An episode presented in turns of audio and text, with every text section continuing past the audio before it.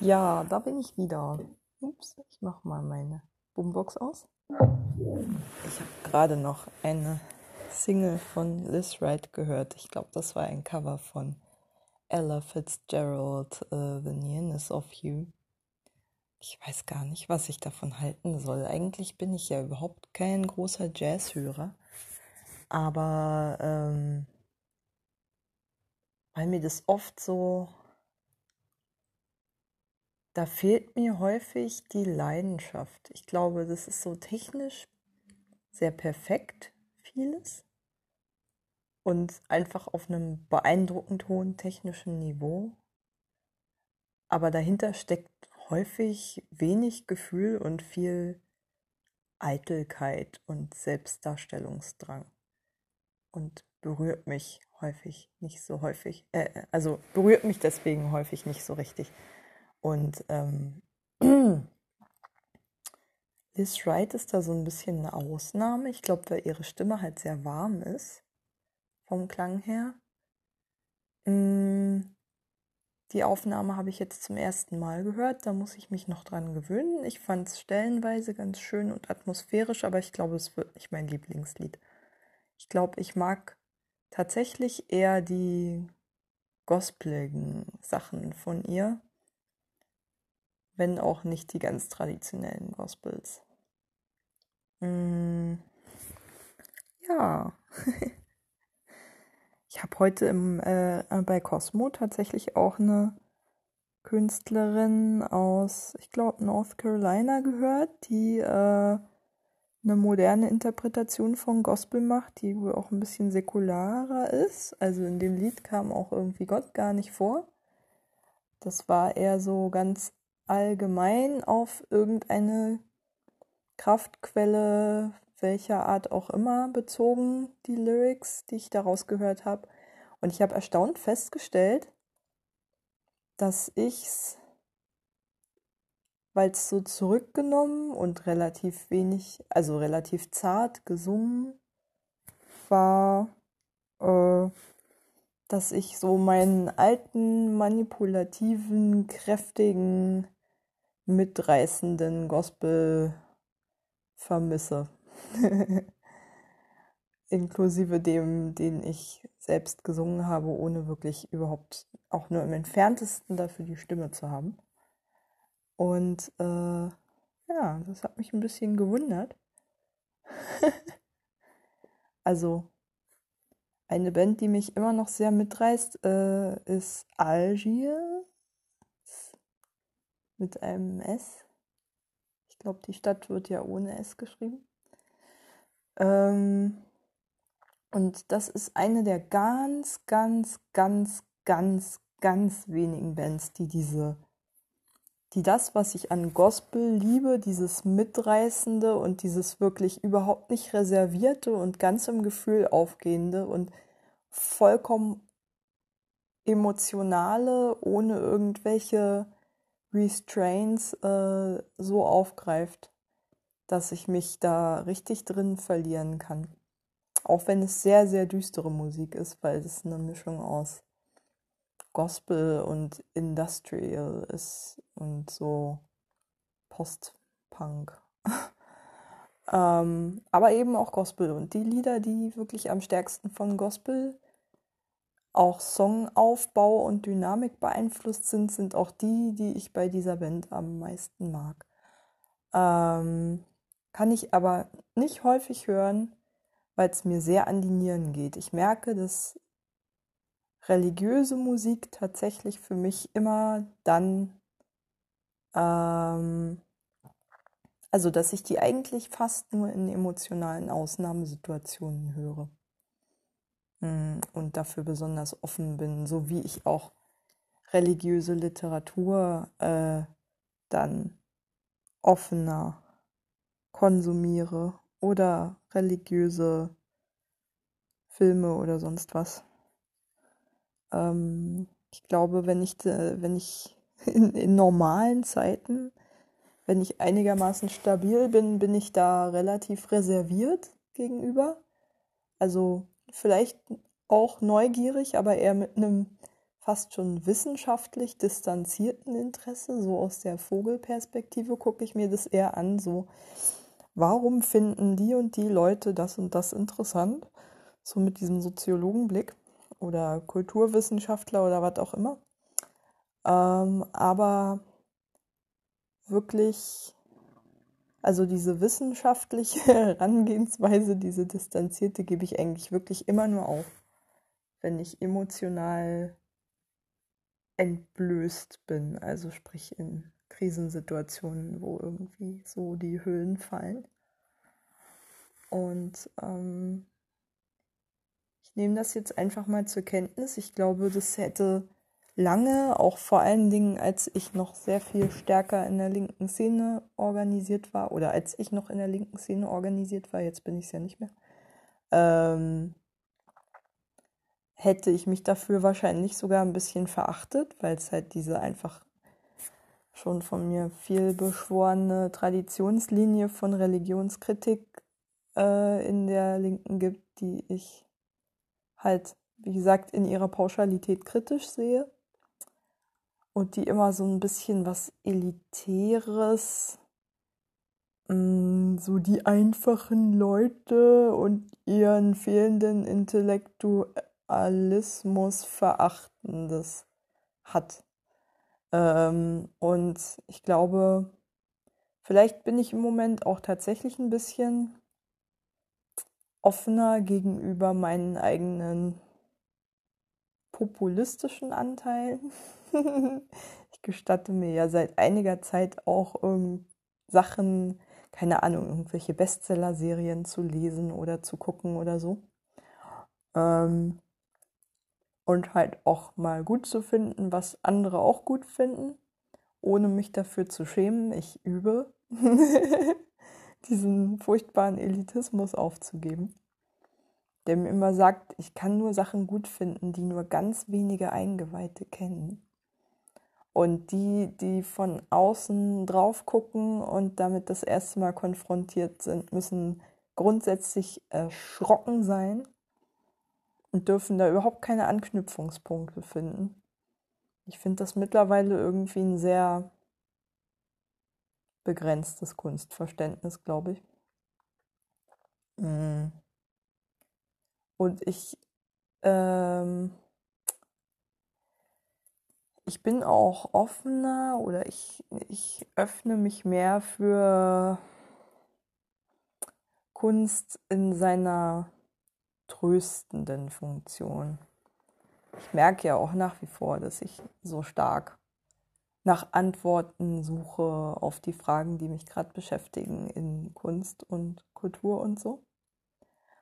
Und ähm, ich zum Beispiel gerade total interessiert bin an so Fragen wie, wie gehen Gesellschaften, aber vor allem auch, wie gehen Individuen halt mit Krisen um und äh, wie kommen sie da wieder raus, wie überleben sie in diesen Zeiten, wie schaffen sie es, die Hoffnung nicht zu verlieren und irgendwie sich eine Perspektive zu erarbeiten. Und ähm, da bin ich heute lustigerweise durchs Quizduell ähm, durch das Arena-Spiel in ähm, TV-Serien, das ich mitgespielt habe, aber moderat mitgespielt habe. also ohne Medaillenambition. Nur so zum Training. Mm. Auf eine Serie gestoßen von den Machern von The Wire, also David Simon war, glaube ich, beteiligt. Mm also zumindest einer der Macher. Und äh, die nennt sich, ich weiß gar nicht, wie dieser Stadtteil von New Orleans ausgesprochen wird. Tremé oder so. Haut mich nicht dafür, dass ich es falsch ausspreche. Sobald ich die Serie gesehen habe, werde ich es bestimmt auch aussprechen können. Ähm, und ähm, ich hatte noch nie von dieser Serie gehört. Tatsächlich nur durch eine Quizduell-Frage und dann habe ich die mir nach langer Internetrecherche in einer englischen Version ähm, gekauft. ich gebe schon wieder furchtbar viel Geld aus. Ähm, ja, das, das ist so das eine. Krisengeschichten. Das andere ist irgendwelche Fantasy-Welten, so, äh, also bevorzugt irgendwas wie Harry Potter für Erwachsene oder sowas. Da habe ich mir auch gerade erst eine Serie, die mir eine Mitspielerin bei Quizduell empfohlen hat, äh, von Ben Aronovich, Rivers of London. Ähm, die Bücher bestellt, die sind eh relativ günstig wenn man nicht gerade die Graphic Novels haben möchte. Also die meisten Bücher kosten halt so um die 3 Euro und das teuerste ist bei 7 Euro. Und es sind halt acht Bände, mein Gott. Und ich habe reingelesen und fand es halt so wunderbar britisch. ich liebe diesen trockenen, ähm, immer ein bisschen zwischen Ironie und Sarkasmus. Ich kenne bis heute den Unterschied nicht wirklich schwankenden Tonfall, dieses leichte, blasierte, ähm, das ich auch an Downton Abbey so mag. Und ich entdecke jetzt erst wieder so richtig meine Liebe für englische Literatur des ähm, ausgehenden 19. und frühen 20. Jahrhunderts, aber vor allen Dingen des ausgehenden 19. Jahrhunderts und da vor allen Dingen meine Gothic Novels und so, die ich echt liebe. ich liebe die Atmosphäre, ich liebe die, diese, dieses leichte Augenzwinkern zwischen all diesen Gruselkulissen, das irgendwie in wirklich keiner Geschichte fehlt. Es ist einfach so britisch. Dieses Traditionsversessene, das die Briten halt so anscheinend an sich haben, äh, dieses irgendwie abgeschottete, so eine ganz einzigartige Atmosphäre von wir sind uns selbst genug, die mich gleichermaßen abstößt und fasziniert. Ich würde so nicht leben wollen. Es ist ja natürlich nur so ein Bild, das halt gezeichnet wird und so. Und man darf es halt nicht mit den Menschen verwechseln. Ich habe mal zwei Wochen eine Sprachreise nach Großbritannien gemacht, äh, in Bournemouth war ich da, glaube ich. Ähm, und ja, die Gastfamilie waren halt, pff, ja, hätten auch Deutsche sein können, wäre jetzt nicht groß aufgefallen. so. Ich habe da jetzt keine großen Mentalitätsunterschiede feststellen können. Aber naja, natürlich, wenn man zwei Wochen in der Gastfamilie ist, lernt man die Leute natürlich auch nicht so kennen. Die versuchen sich dann natürlich auch von ihrer besten Seite zu präsentieren, aber die wirkten jetzt nicht irgendwie shocking, Culture Clash mäßig krass anders als Deutsche. Ähm, ja. Und ähm, überhaupt merke ich gerade nach, also dass ich echt so eine leise Reue darüber empfinde und auch Resignation darüber, dass das wahrscheinlich immer so bleiben wird, dass ich so das Gefühl habe, dass ich die Welt nie richtig gesehen habe. Also dass ich wirklich an diesem einen Fleckchen Erde hier im Prinzip nie weggekommen bin. So, ich bin von Mecklenburg-Vorpommern nach Berlin und das war's. Mehr habe ich von der Welt nicht gesehen und das wird bis zu meinem Tod vermutlich auch so bleiben. Und irgendwie finde ich das traurig, dass ich so verdammt wenig von der Welt mitbekommen habe in meinem Leben. Und auch, wie gesagt, einfach finanziell nie die Möglichkeit haben werde, das realistischerweise zu ändern. Das macht mich schon ganz schön traurig, muss ich gestehen. Ähm, ja, aber wie willst du das mit dem Hartz-IV-Budget umsetzen? Reisen? darfst du ja noch nicht mal. Du darfst dich ja gar nicht unerlaubt entfernen, ohne triftigen Grund. Und wenn, dann musst du vorher eine Genehmigung haben und Gründe für so eine Genehmigung für eine Ortsabwesenheit sind echt an einer Hand abzuzählen. Das rangiert dann schon so im, auf der Skala von, keine Ahnung, Geburt von Neffen und Nichten oder Beerdigungen oder sowas in der Richtung. Ähm, davon abgesehen, dass jetzt sowieso gerade Reisen nicht angesagt ist, aber ich habe auch das Gefühl, dadurch, dass jetzt die ganze Welt so ein bisschen sich mehr voneinander abschottet und das Thema Reisen grundsätzlich, glaube ich, gerade eher so mit dem Gefühl von Gefahr verbunden ist, ist das Thema eh gerade so präsent. Und mich wurmt es halt echt schon so lange, dass ich mich da so ausgeschlossen fühle vom Reisen. Ähm, ich habe darüber ja auch schon öfter mal geredet hier in der Folge. Ähm, ja, ich weiß nicht. Hm. Ich schätze mal, ich weiß ja nicht, wie es mit der Reiseindustrie sein wird, wenn Corona mal vorbei ist wie viele Unternehmen und wie viel Tourismusinfrastruktur dann noch überlebt haben wird. Ich habe gerade heute in der Diplo, äh, Le Monde Diplomatique einen ähm, Text gelesen über Griechenland, das Corona bis jetzt ja erstaunlich gut weggesteckt hat, weil sie eben sehr früh sehr rabiate Maßnahmen ergriffen haben als sie noch wenig Fälle hatten. Ähm, also den Lockdown sozusagen viel früher verhängt haben und solche Dinge. Ähm, um ihr Gesundheitssystem, von dem ja jeder dort auch weiß, wie wenig tragfähig es ist, in einer Krisensituation davor zu schützen, überlastet zu werden. Und damit auch relativ erfolgreich gefahren sind, zumindest wenn man die Fallzahlen betrachtet. Aber es sagt natürlich nichts aus über diese Hotspots. Stichwort Flüchtlingslager zum Beispiel, aber nicht nur. Und ich denke auch in griechischen Pflegeheimen oder sowas oder in allen anderen Gemeinschaftseinrichtungen wird es die gleichen Probleme geben wie überall sonst auch. Ähm, ist natürlich schwer zu kontrollieren. Und ähm, das große Dilemma für die griechische Gesellschaft ist, dass die halt mit ihrem Wirtschaftswachstum im Prinzip fast komplett vom Tourismus abhängig sind.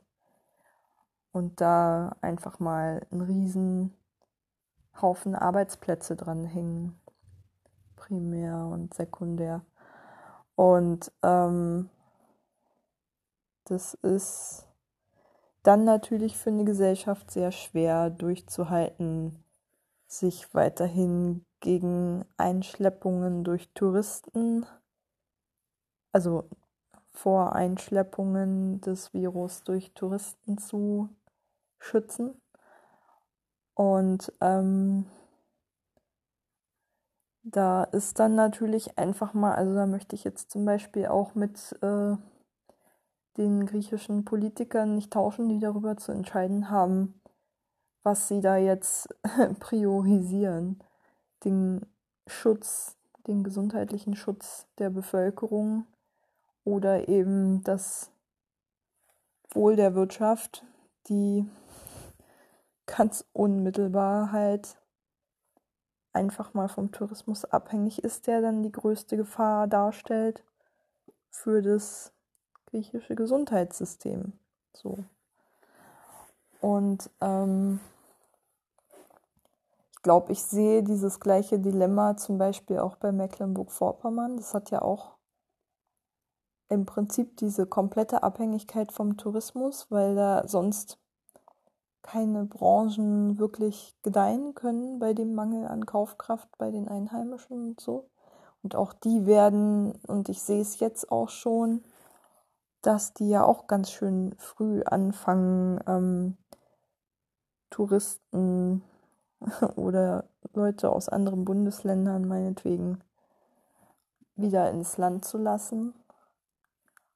Wohl wissend, dass die auch das Virus einschleppen können. Und ich habe mich ein bisschen erschrocken, als ich hörte ähm, von meiner Mutter, dass ähm, die Familie meiner Schwester, also meine Schwester mit ihrer Familie die ja aus Baden-Württemberg kommen, halt einem der Hotspots, also jetzt regional nicht der Hotspot schlechthin, aber auf jeden Fall viel, viel, viel, viel schwerer betroffen als ähm, da oben an der Küste die Leute. Und ähm, dass die planen im, ich glaube noch Mai oder erst im Juni, ich weiß es gar nicht, ähm, zu meinen Eltern zu fahren. Wie gesagt, beide im Prinzip Risikogruppe. Meine Mutter ist jetzt, wird jetzt dieses Jahr 65. Wird sie? Muss ich mal nachrechnen, warte. Ja, 65 im September. Und mein Vater äh, ist ja jetzt äh, 78. Da habe ich zum Beispiel kein gutes Gefühl dabei und ähm, habe auf jeden Fall meiner Mutter auch gesagt, dass ich nicht kommen werde, vermutlich dieses Jahr. Äh, oder auf jeden Fall bis auf weiteres nicht, solange man nicht weiß, wie sich das so entwickelt. Und ich, äh, ich habe da kein gutes Gefühl dabei, wenn die Leute aus den viel schwerer betroffenen Regionen jetzt in die noch nicht so stark betroffenen Regionen fahren und das vielleicht asymptomatisch aus Versehen einschleppen könnten, dann äh, tja, sich das dann nach und nach übers ganze Land verteilt und dann eben auch die Regionen trifft, die halt ein Gesundheitssystem haben, das dem also gar nicht standhalten kann und wirklich beim ersten Husten schon kollabiert, so nach dem Motto. Und ich weiß halt aus eigener Erfahrung, dass das Gesundheitssystem in Mecklenburg-Vorpommern nochmal einen wesentlich schlechteren Standard hat, wesentlich ausgedünnter ist von der Versorgung wesentlich weniger Kapazitäten hat als ähm, halt hier in Berlin. Und hier in Berlin sind die Standards auch schon je nach Bezirk sehr, sehr unterschiedlich. Es macht einen Riesenunterschied, ob man hier in Kreuzberg meinetwegen im Einzugsbereich des oberen Krankenhauses lebt oder zum Beispiel in Neukölln ich habe es mitbekommen, als ähm, also ähm, äh, hier in Treptow-Köpenick zum Beispiel gibt es überhaupt kein Krankenhaus mit einer psychiatrischen Abteilung, die äh, Menschen in Krisen behandelt.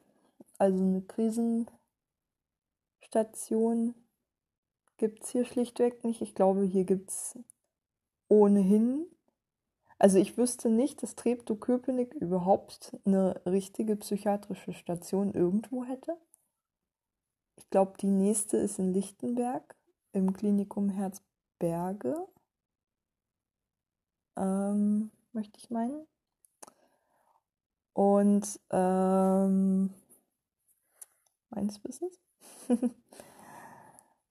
Und ich bin damals nur auf die Kreuzberger Krisenstation gekommen, weil sie mir in Lichtenberg mm, in der Nähe meines damaligen Arbeitgebers, mm, wo ich mich entschlossen habe zu kündigen, ähm,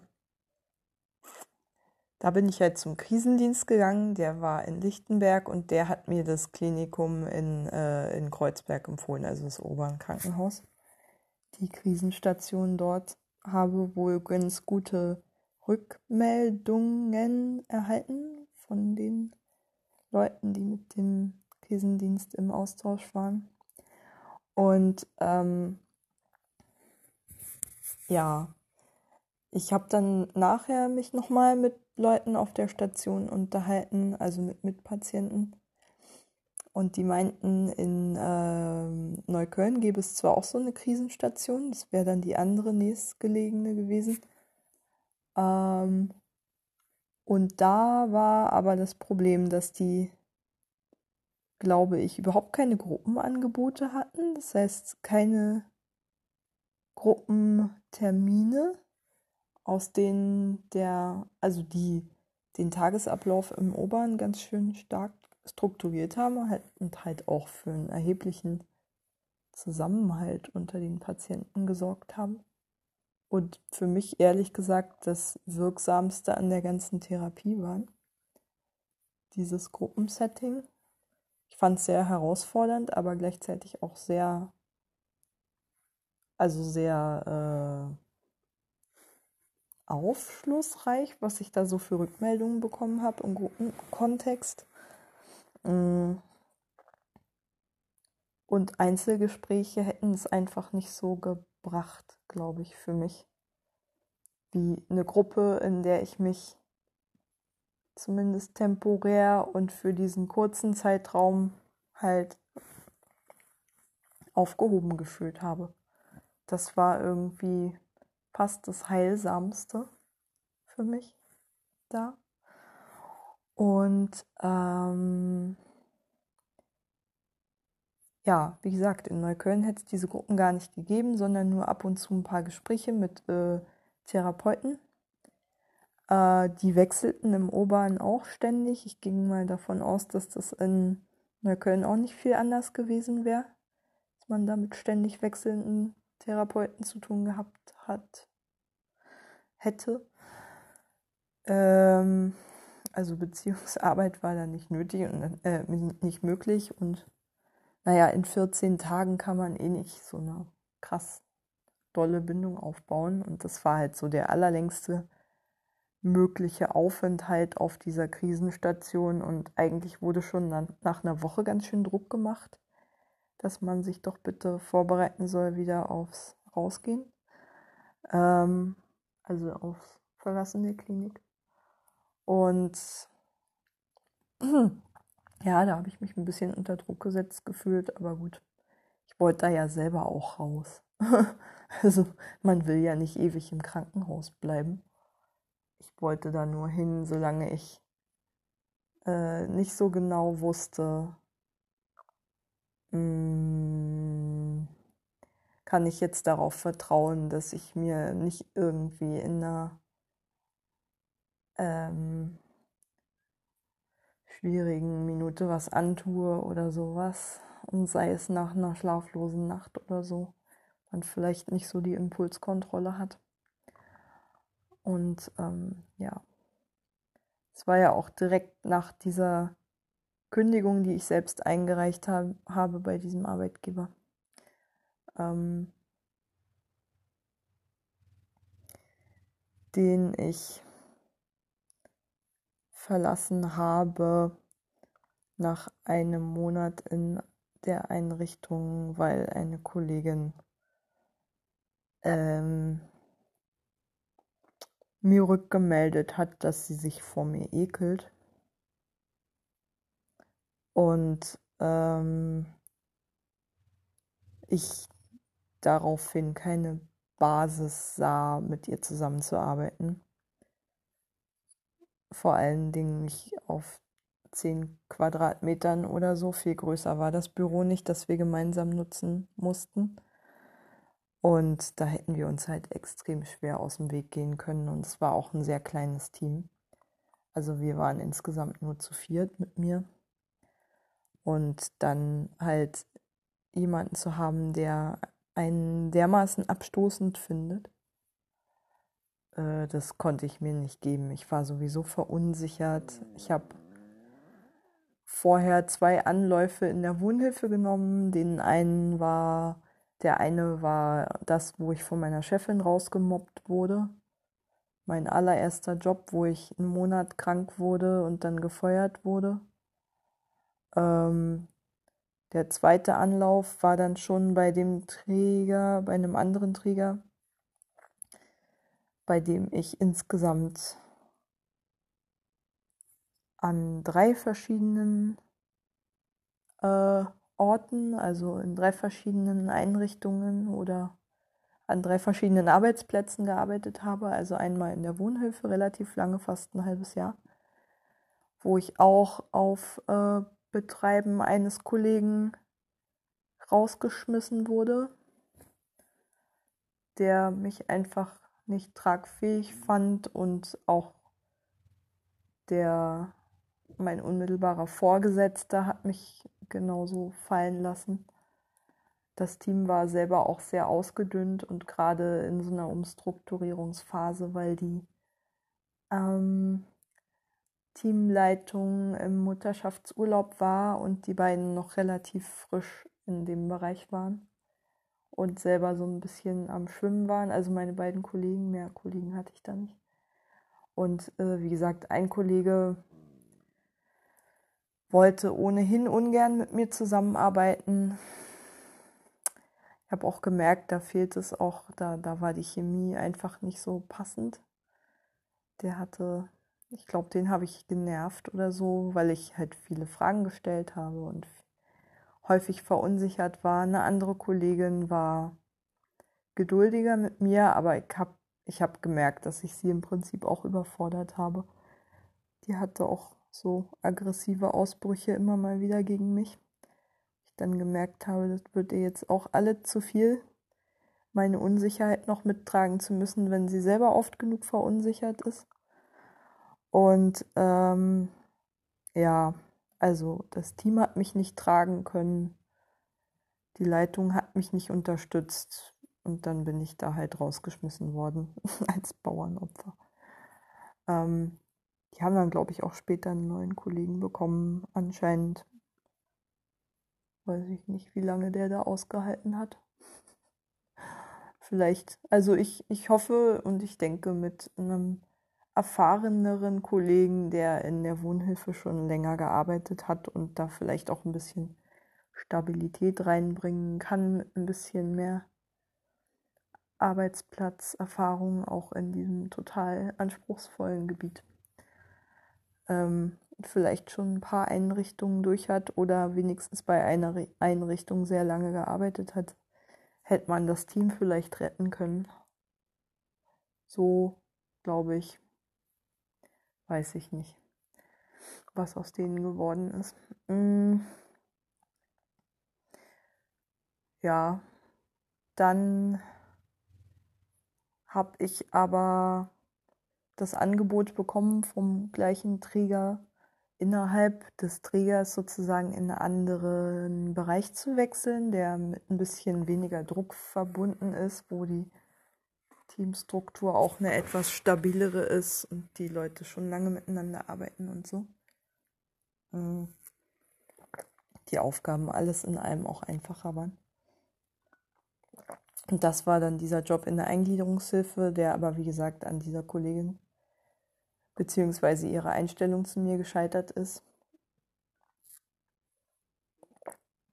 Ich hatte das gespürt, dass sie da so über mich denkt, aber sie hat es halt nicht deutlich ausgesprochen und ich habe sie dann, ich habe ihr dann ein bisschen die Pistole auf die Brust gesetzt, weil ich einfach diese Spannung nicht mehr ertragen habe und ich schleppte mich da bestimmt schon zwei, drei Wochen mit diesem Gefühl rum, dass irgendwas ganz und gar nicht in Ordnung ist. Und ich wollte damit einfach nicht mehr alleine bleiben, weil ich das auch nicht fair fand von mir mit dieser Erfahrung, die ich gerade erst gemacht hatte, rausgeschmissen worden zu sein aus einem Team und mich da ehrlich gesagt auch so ein bisschen als Sündenbock gefühlt habe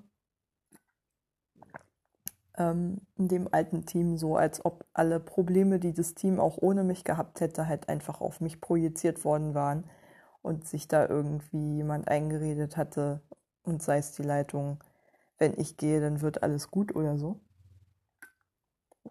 Ich glaube ehrlich gesagt nicht, dass dem der Fall war, aber dass das der Fall war, aber manche Leute glauben sowas.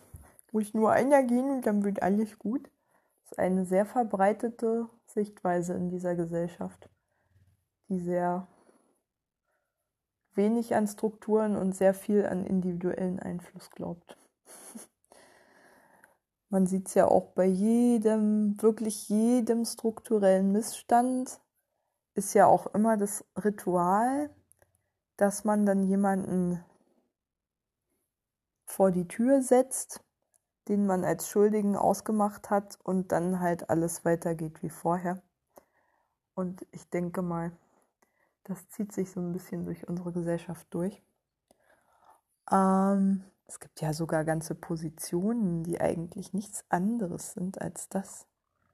Also in manchen Unternehmen ist die Unternehmensstruktur ja auch so seltsam, dass man teilweise überhaupt gar nicht sehen kann, was macht eigentlich jemand, wenn er irgendwie Public Communications Manager oder so ein Quatsch ist.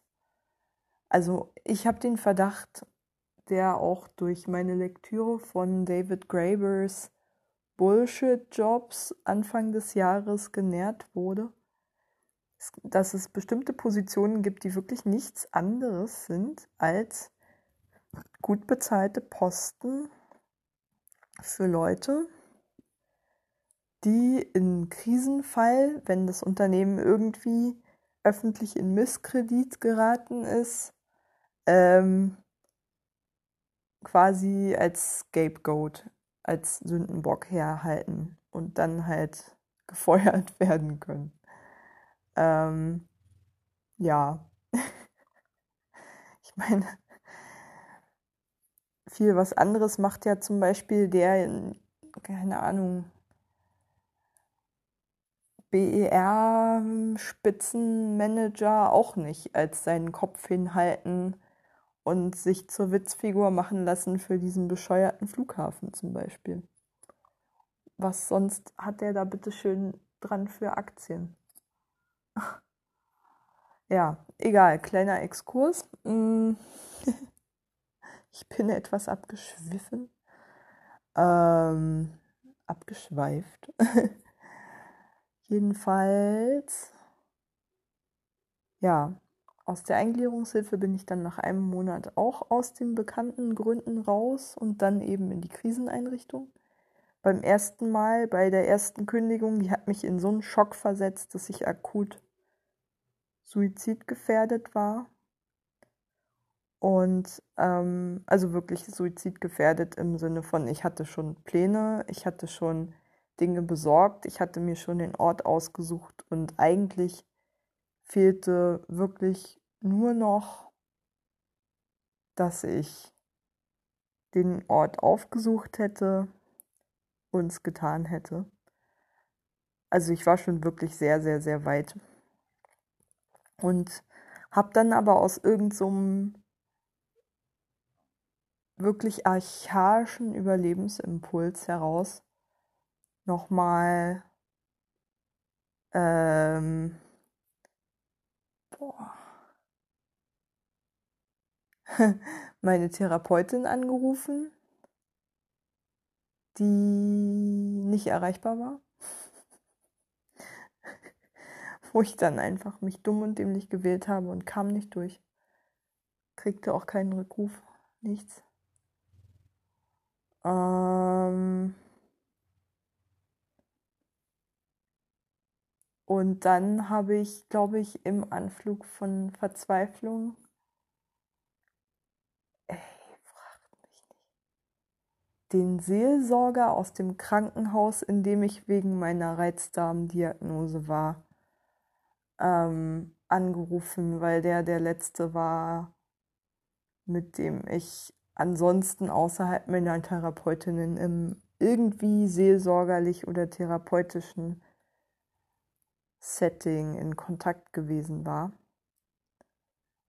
und habe dann mit dem paar Minuten gesprochen, das mich ein bisschen runtergebracht hat. Und dann hat, glaube ich, auch nach dem Gespräch meine Therapeutin zurückgerufen und ich habe sie, habe endlich noch mal ein bisschen mit ihr sprechen können und war am nächsten Tag dann auch in der gruppentherapeutischen Sitzung ähm, hat mir auch noch mal ein bisschen Halt gegeben zu wissen, oh Gott, ich habe jetzt am nächsten Tag eine Therapiesitzung, so lange kann ich wenigstens noch warten. Da hatte ich sozusagen dann diese unmittelbare Perspektive, vielleicht kann ich mich da wenigstens mal aussprechen. Und das war auch ganz wichtig für mich. Und ähm, ja, boah, ich merke gerade, wie ich anfange zu weinen. Oh, warum ist es abends Viertel zwölf und ich fange an mit solchen Geschichten. Oh, sorry. Scheiße. Ja, ich erinnere mich noch, wie schockiert meine Therapiegruppe war. Mhm. Wie schlecht es mir gegangen ist. Aber es war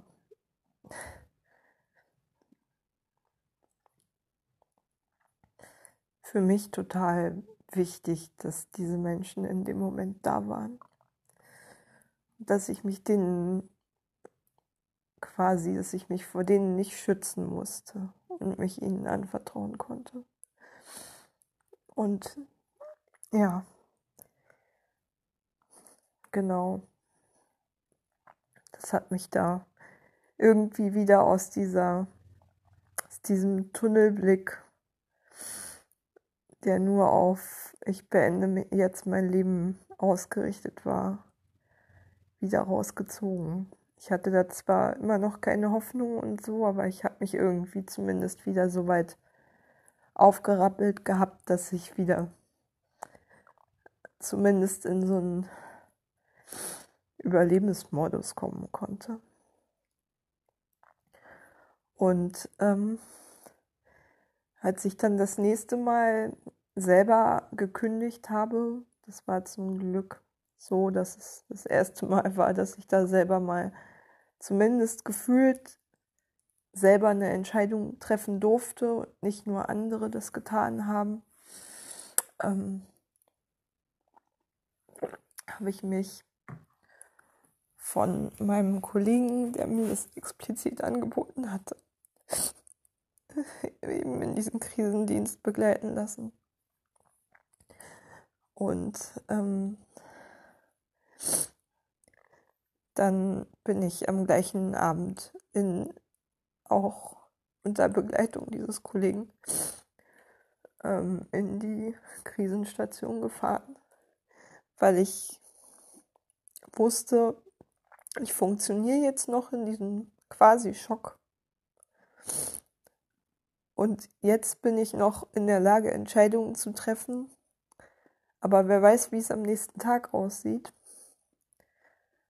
Ähm, beziehungsweise am nächsten Tag wusste ich, wird ein Zusammenbruch kommen und dann möchte ich nicht alleine sein.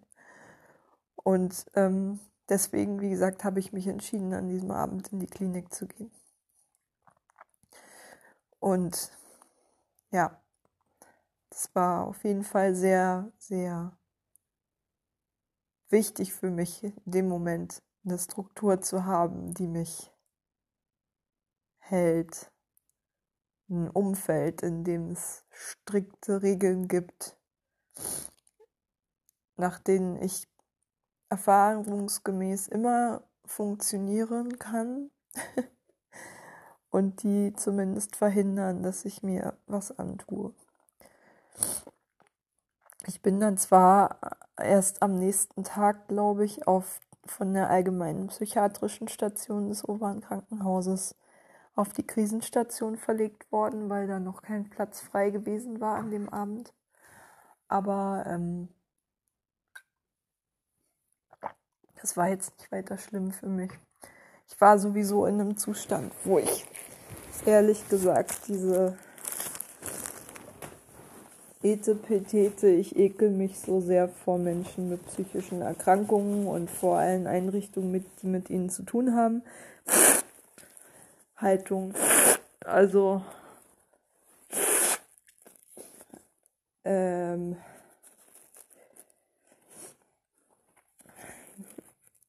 mir nicht mehr leisten konnte, aufrecht zu erhalten. Und ähm, ja, habe mich, auch wenn ich da deutliche, auch von meinen Mitpatienten auf der Krisenstation, die gehört hatten, dass ich von der psychiatrischen Station kam, keine Ahnung, Datenschutz etc. Aber, ähm, also wie gesagt, ich war da nur geparkt worden, bis auf der Krisenstation ein Platz frei wird, aber trotzdem habe ich von meinen Patienten da echt krasse Ressentiments und so mitbekommen und ich weiß nicht, ich habe mich da auf jeden Fall naja, gut, das war wahrscheinlich echt. Ich bin da, glaube ich,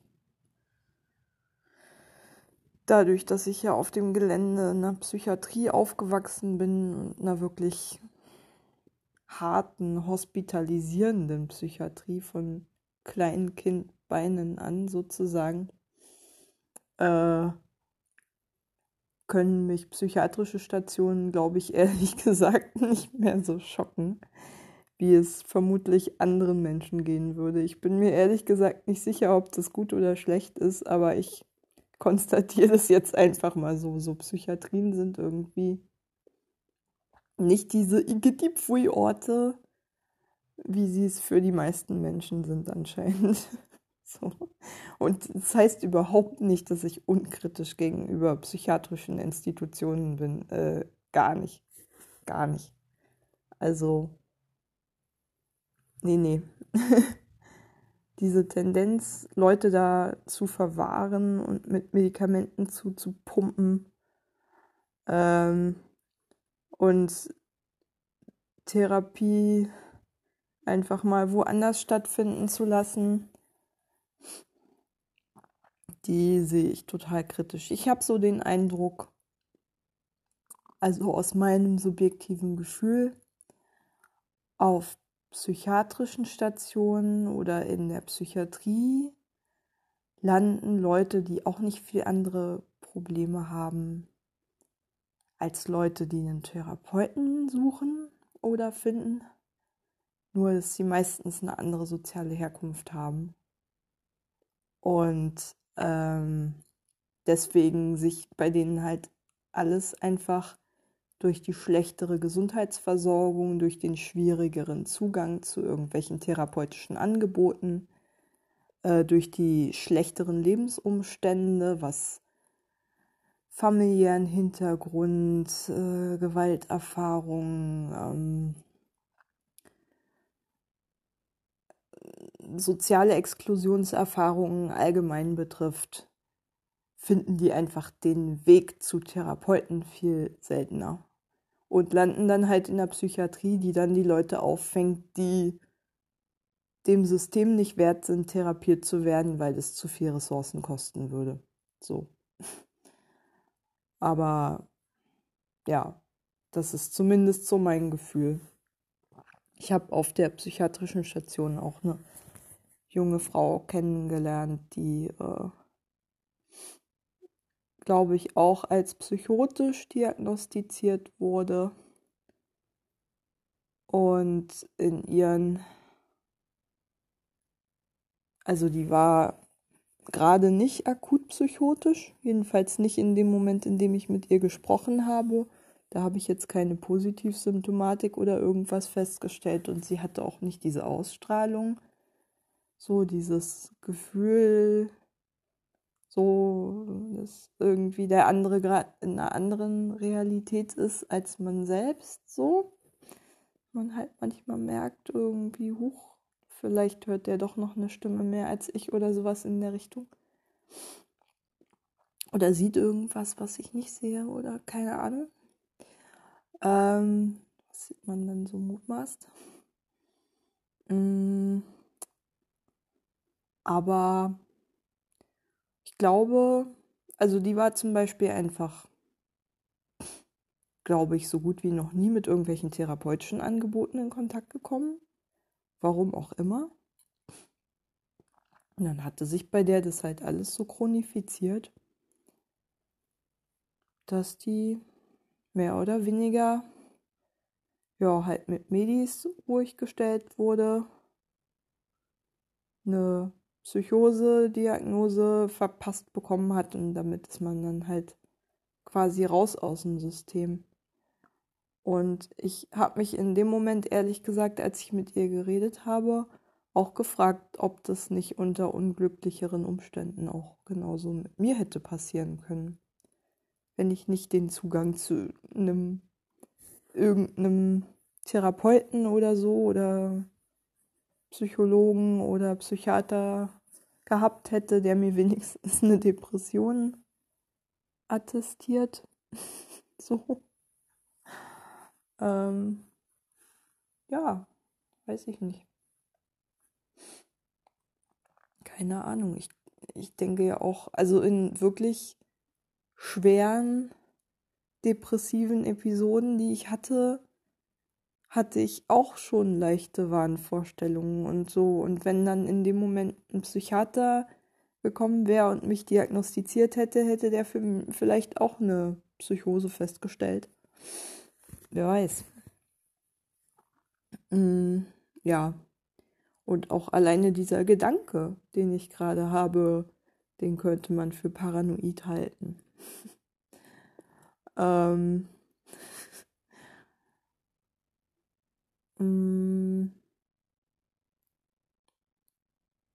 Ja, wie auch immer. Wie komme ich denn jetzt darauf? Was habe ich jetzt mit dem psychiatrischen System am Hut? Hm. Ja. Also ich finde es ein zweischneidiges Schwert auf jeden Fall. Tatsächlich hilft mir diese Struktur gerade von einer Klinik in Krisensituationen, wenn ich wirklich nicht mehr in der Lage bin, alleine sowas ähnliches wie eine Struktur aufrechtzuerhalten, wo ich wirklich vollkommen mich auflöse, da sind Kliniken für mich, glaube ich, wirklich hilfreich. Wenn ich in der Lage bin, eine Struktur aufrechtzuerhalten, wenn ich in in der Lage bin, mich selbst zu motivieren und mir selber eine Perspektive zu erarbeiten, wie mein Leben weitergehen könnte und vielleicht auch irgendwann mal wieder besser werden könnte, dann sind Kliniken, glaube ich, eher was, äh, wo ich so ein bisschen auf in Habachtstellung bin weil die einen halt auch ganz schön durch den Fleischwolf drehen können mit ihrem Programm, weil das sehr, sehr verdichtet ist. Also ich habe auch ein bisschen Angst vor der Reha, muss ich gestehen. Weil, das eben in, weil die eben natürlich Geld damit verdienen, dass die möglichst viele Leute in möglichst kurzer Zeit durch ein möglichst One-Size-Fits-All einer, ein Programm für alle Wehwehchen-Programm, das möglichst unspezifisch ist, durchschleusen. Ich mache das ehrlich gesagt hauptsächlich aus einem pragmatischen Grund heraus, weil ich relativ sicher bin. Also einerseits kann ich ja vielleicht das eine oder andere da noch lernen, was zum Beispiel so Körperwahrnehmung betrifft und Meditationsübungen und Stressbewältigungsmechanismen, das, was mir in meinen Therapien bisher immer gefehlt hat, weil die ja immer tiefenpsychologisch waren und wenig diese äh, doch eher verhaltenstherapeutischen Aspekte hatten, so ganz konkrete Stressbewältigungsmechanismen zum Beispiel. Und ähm, das wünsche ich mir gerade so ein bisschen. Mmh und äh, das andere ist, ich war mal relativ pragmatisch und dachte mir, also der Rententräger, äh, der, der, der, die Rentenversicherung, bei der ich die Reha beantragt habe, wird sowieso sagen, naja, wenn Sie schon so lange krankgeschrieben sind, liegt ja wahrscheinlich ein medizinisches Problem unter anderem vor. Und da müssten sie wahrscheinlich, bevor sie eine berufliche Reha, die ja mein eigentliches Ziel ist, machen, erstmal eine medizinische Reha machen. Das heißt, ich habe deren vermutete Argumentation schon vorweggenommen und gleich deswegen halt eine medizinische mit einer beruflichen Reha kombiniert beantragt. Und ähm, ich denke, ja, wie gesagt, ich hoffe ja so ein bisschen durch Corona entzerrt und entschleunigt sich das Ganze so ein bisschen, so dass ich jetzt nicht irgendwie mich innerhalb kürzester Zeit da Gewehr bei Fuß mh, mm, auf den Weg machen muss und mir möglicherweise das Virus hole. Aber ich habe ja neulich, wie gesagt, mit einem Mitarbeiter von der Rentenversicherung telefoniert, der mir angekündigt hat, dass ein Schreiben zu mir auf dem Weg ist. Da bin ich mir dann schon gar nicht mehr so sicher gewesen, ob die mir nicht jetzt doch schnell mal eine Reha reingedrückt haben. So in Öffnungs, im Verlauf der Öffnungsorgien, von denen Frau Merkel geredet hat, kommen ja vielleicht auch irgendwelche Pfosten auf die Idee, jetzt kranke Leute, kranke, geschwächte Leute in Kliniken aufeinander zu sperren. Man weiß es ja nicht. Also ehrlich gesagt, ich vertraue hier politischen Entscheidungsträgern nicht allzu viel, äh, wenn es darum geht, auf die Bedürfnisse der gefährdetsten und schwächsten Mitglieder der Gesellschaft Rücksicht zu nehmen. Man sieht ja auch, wie schlecht es mit dem Schutz der ähm, Bewohner von Pflegeheimen zum Beispiel klappt und dass die Behindertenhilfe, Behindertenbetreuungseinrichtungen einfach mal komplett im Stich gelassen werden. Ähm, alleine schon, weil man so ein offensichtliches Desinteresse daran zeigt, tatsächlich die Risikogruppen zu schützen von politischer, also von der Seite politischer Entscheidungsträger. Ähm, zumindest auf Bundesebene. Mag ja den einen oder anderen Kommunalpolitiker geben, dem das wichtig ist. Und auch den einen oder anderen Parteipolitiker, aber auf Bundesebene erkenne ich da ehrlich gesagt weder eine Strategie noch ein ernsthaftes Bemühen. Und das macht mir ehrlich gesagt schon so ein bisschen Sorgen, dass da jetzt übereilte, dumme Entscheidungen getroffen werden aus finanziellen Gründen letztlich damit sich diese Reha-Kliniken weiterfinanzieren können und möglichst schnell wieder Kohle scheffeln. So. Ähm, ja, fände ich bedenklich, aber gut, müsste ich dann wohl antreten. Ist dann halt so. Schicken sie mich halt nach Ischgl oder so. Ist ja in Tirol. Ähm, da habe ich auch nichts beantragt. ich glaube, eine der Kliniken, die ich vorgeschlagen habe, war in Bayern. da habe ich ganz besonders kein gutes Gefühl. es gab ja auch schon. Hier in Brandenburg gab es einen Ausbruch in der Reha-Klinik äh, auf der neurologischen Station. Äh, ja, ja, nicht drüber nachdenken. Das ist jetzt gerade so ein bisschen meine Angst, auch wenn ich es natürlich gerne hinter mich bringen würde. Und auch wenn ich natürlich ungeduldig bin, dass es irgendwann mal weitergeht und ich ja letztlich dann doch in der Luft hänge, aber ich merke eigentlich, ich bin körperlich und psychisch noch nicht so weit. So.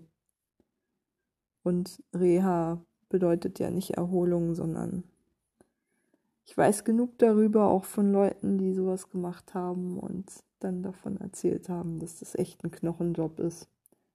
Ich kann da nur hoffen, dass ich die nicht zu früh antreten muss. Naja, habe ich leider keinen Einfluss drauf, fürchte ich. Hm. Ja, ja, schauen wir mal, wie es weitergeht. Okay, gute Nacht. Ist ja auch schon spät genug und Anchor meckert schon. Juts Nächtle.